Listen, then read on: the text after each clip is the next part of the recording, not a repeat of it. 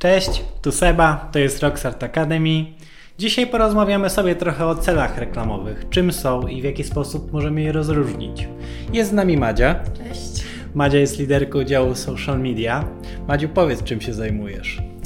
E, zajmuję się zarządzaniem działu social media w agencji reklamowej Rocksart. E, nasz dział zajmuje się komunikacją w mediach społecznościowych. E, wprowadzamy, wdrażamy też kampanie reklamowe i je optymalizujemy. Mhm. Współpracujemy z innymi działami w naszej firmie, a także z klientem, aby osiągnąć jego cel. Ekstra. Naszym dzisiejszym tematem są cele reklamowe.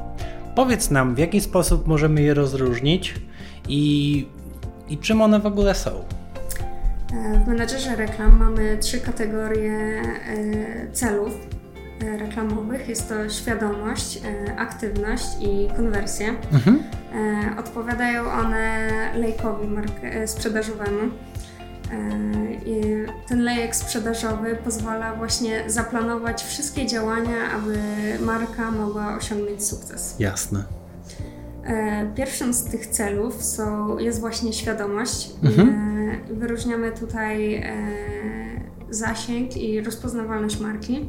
Tak. Są to najprostsze cele, które można właśnie użyć w menedżerze reklam, mhm. ale dzięki nim właśnie możemy dotrzeć do dużej grupy odbiorców niskim kosztem. Dlaczego marka najpierw powinna skupić się na świadomości odbiorcy, a dopiero później zabierać się za kampanie związane z konwersją? Ponieważ na początku nowe marki e, są nierozpoznawalne, więc e, muszą zdobyć zaufanie swoich e, potencjalnych klientów. I do tego właśnie służą te dwa pierwsze cele, jak mhm. zasięg i rozpoznawalność marki. Mhm. Pozwalają nam one dotrzeć do tych potencjalnych klientów niskim kosztem, ponieważ wtedy płacimy za, tylko za dotarcie do tysiąca osób. Taki jest przelicznik, zawodnik. Jasne. E, no i ten cel jest idealny właśnie dla takich nowych marek lub dla takich e, firm, które chcą e, dotrzeć do nowych klientów albo do nowych mhm. lokalizacji zupełnie, w których jeszcze nie działali i tam firma nie jest znana. Jasne. Lub jeżeli wprowadzają na rynek jakiś nowy produkt i chcą go wypromować. Załóżmy, że przeprowadziliśmy już kampanię na świadomość marki i nasi potencjalni klienci już mniej więcej wiedzą, że istniejemy. Co dalej powinniśmy zrobić?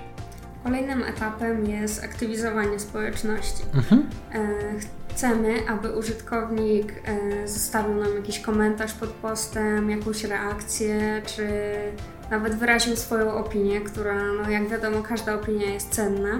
Pewnie. E, dodatkowo może wyświetlić film, bo są do tego też specjalne cele. Tak. Właśnie w tej kategorii mamy cele takie jak aktywność. Może to być aktywność do posta, aktywność na wydarzenie lub polubienie fanpage'a. Jasne. Są też, jest też wyświetlenie filmu mhm. i ruch na stronę.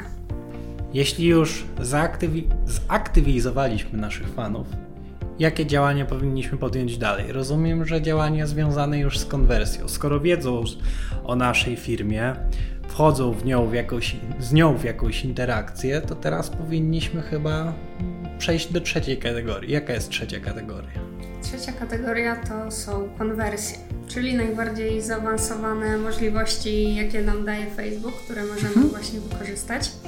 I w tej kategorii mamy e, takie cele jak konwersję, która może być nie tylko zakup w witrynie, ale też wyświetlenie samej strony, może być to też e, dodanie do koszyka, czy zostawienie kontaktu na stronie, czyli tak zwanego leada. Jest też opcja cel sprzedaż z katalogu. To mhm. jest typowo dedykowany dla e-commerce E, tam możemy właśnie e, wcześniej oczywiście zaimplementować pixel Facebooka i katalog e, produktów ze strony.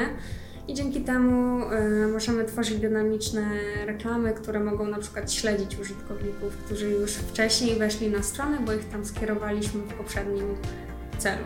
Poznaliśmy już cele reklamowe i przydzieliliśmy je do konkretnych kategorii, ale nie odpowiedzieliśmy na jedno ważne pytanie – Czemu cele reklamowe są tak ważne? Ponieważ możemy rozliczyć się za konkretne efekty i przedstawiać je przełożonym. Wtedy czarno na białym widać, jaki był koszt za jaki efekt.